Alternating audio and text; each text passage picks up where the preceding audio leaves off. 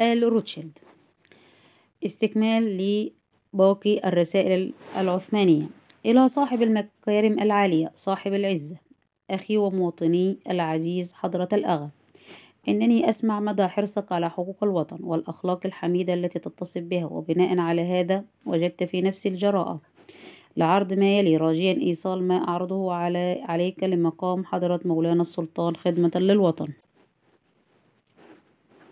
أولا أرجو العفو منك إن بدر مني أي تقصير أو هفوة فيما سأعرضه من أجل سلطاننا المحبوب ووطننا المقدس. ثانيا نظرا إلى أن هذه الإخبارية ستكون عائقا أمام تحقيق مصالحهم الشخصية فقد أتعرض لنقمة اليهود. ومن يتعاون معهم من مأمور الحكومة المحلية فإني ألجأ إلى رحمة مولاي السلطان كي يحميني من نقمتهم والأمر لسيدي. إن آبائي وأجدادي عاشوا مع أقوامهم وقبائلهم في البوسنة والهرسك. في ظل الدولة العثمانية مدة خمسمائة عام في أمن وأمان. وأنا اليوم أعيش تحت جناح الرحمة لحضرة مولانا الخليفة في أرض فلسطين في قيصرية بداخل قضاء حيفا التابعة لولاية بيروت. القصة إن البارون روتشيلد ونانا نرسيس وغيرهم من أثرياء اليهود في أوروبا يجدوهم يحدوهم الأمل والفكر الفاسد في تأسيس حكومة يهودية في فلسطين مرة أخرى بقوة المال. أسسوا شركات كبيرة في أوروبا رؤوس أموال كبيرة جدا لصرفها في سبيل تحقيق هذا الحلم الفاسد. وفتحوا فروع لهذه الشركات في الممالك المحروسة لتقوم هذه الفروع باستملاك أراضي في الأراضي المقدسة. وخلال حوالي خمسة عشر عاما تملكوا قسما كبيرا من الأراضي في سوريا وفلسطين وهم يواصلون توسيع أملاكهم حيث يقوم وجوه البلاد والتجار بالبحث في الأرياف عن الأهالي المسلمين والرعايا الصادقين للدولة فيشترون أراضيهم مستغلين فقرهم وضعف أحوالهم. وبعد ذلك يبيعونها لليهود بأرباح خيالية كما يقوم المأمورون في الحكومة المحلية بمساعدة اليهود في كافة أمورهم لتحقيق منافعهم الشخصية.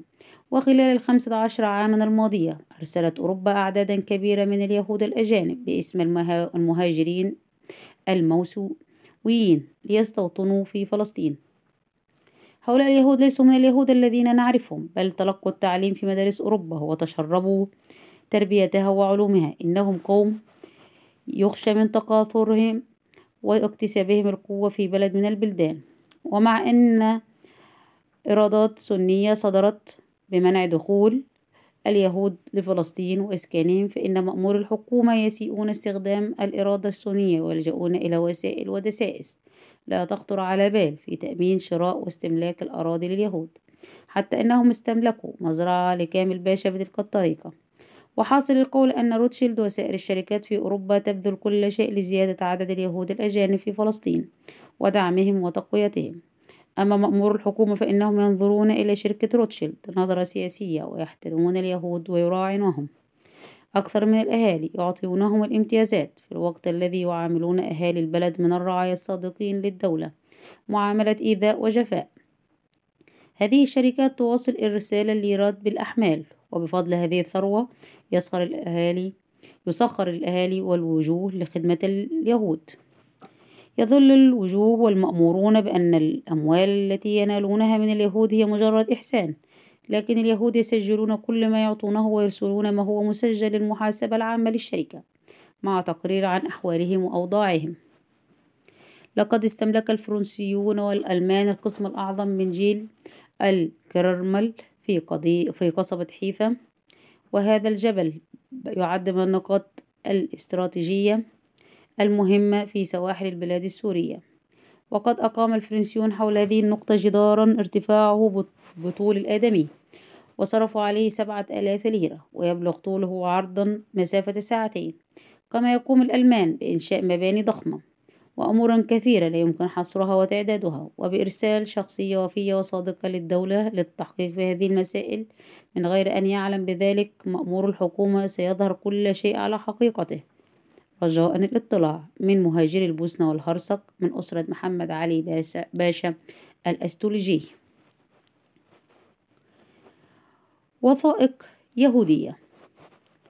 رسالة هرتزل إلى روتشيلد عام 1895 لقد تركنا مفوضين الدبلوماسيين في أمريكا الجنوبية يتممون معاهدات الإحلال مع دول هناك. لقد انتهت هذه المعاهدات الآن ونحن متأكدون من, من أن البلاد التي سنحتلها ليس هناك شك من أن هذه العملية شرعية ولكنها ليست خالية من الوساوس. نحن نعرف أن الثمن يزداد ازديادا لا يدري به البائع في البدء ولهذا السبب وبعد أن تتم معاملات البيع والشراء نعطي البائع حق الاختيار بين أن يقبض الثمن نقدا أو يأخذه أسهما حسب القيمة الإسمية. أما إذا ظن بأن الأمر كله خديعة فإنه بذلك يسيء إلى نفسه أكثر. وعلى كل حال فلن يكون علينا لوم في شيء. إن أرض اليهود الجديدة يجب أن تستكشف وتستخدم بجميع الوسائل الحديثة.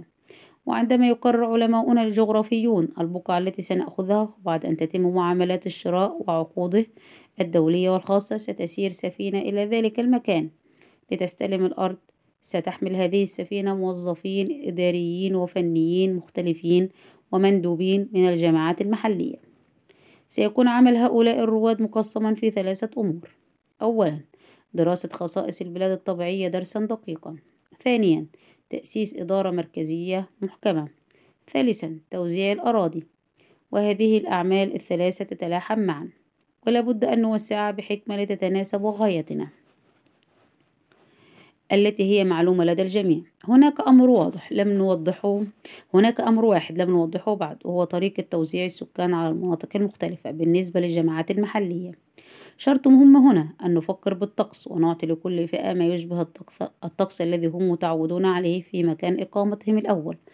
بعد هذا التقسيم العام تأتي الاعتبارات الأخرى الخاصة وسيكون كل شيء منظما منذ البدء.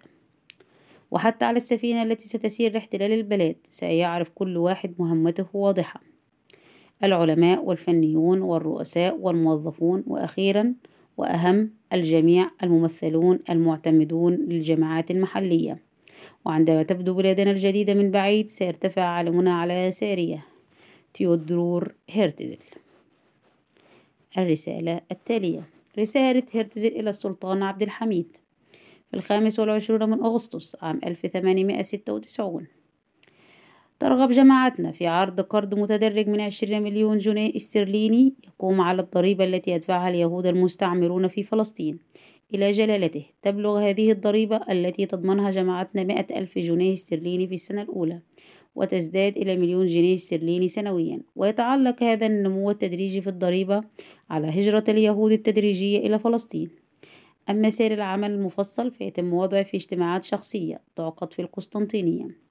مقابل ذلك يهب جلالته الامتيازات التالية الهجرة اليهودية إلى فلسطين التي ليست فقط تكون غير محدودة بل أيضا تشجعها الحكومة السلطانية بكل وسيلة ممكنة.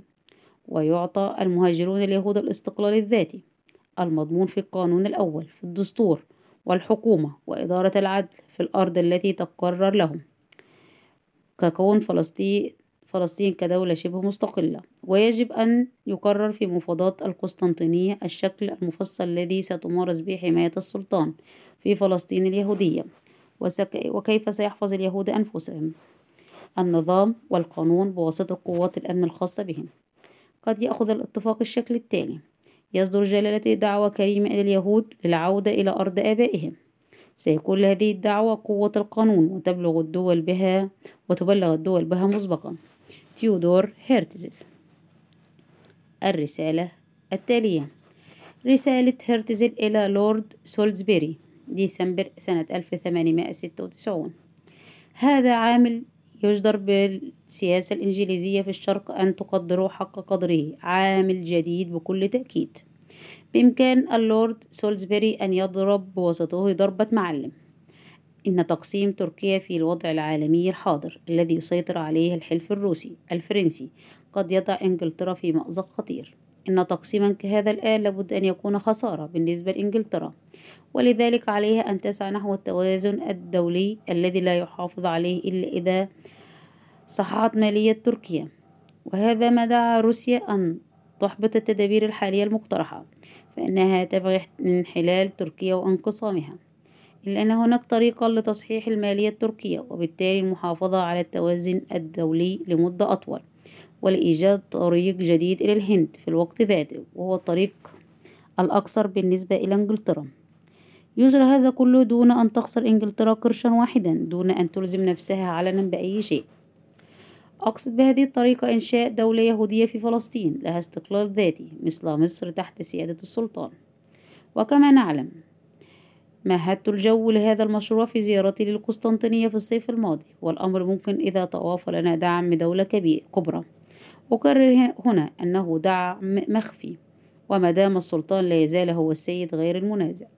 ما من قوة تستطيع أن تمنعه من دعوة اليهود إلى الهجرة إلى فلسطين؟ وسوف نحصل له مقابل عمله هذا على قرض كبير على الضريبة التي سيؤديها اليهود له والتي ستكون مؤمنة مسبقا. وسيكون من مصلحة إنجلترا بناء بناء خط حديدي رأسا عبر فلسطين من البحر المتوسط إلى الخليج العربي.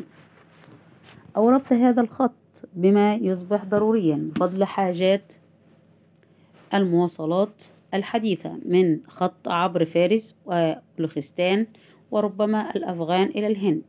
ستجني إنجلترا هذه المكاسب بدون مصاريف وبدون أن يعلم العالم شيئا عن دورها إذ بينما تعد روسيا خط خطا جديدا خطا حديديا إلى آسيا في الشمال سيكون لبريطانيا في الجنوب طريق احتياطي حيادي إلى الهند.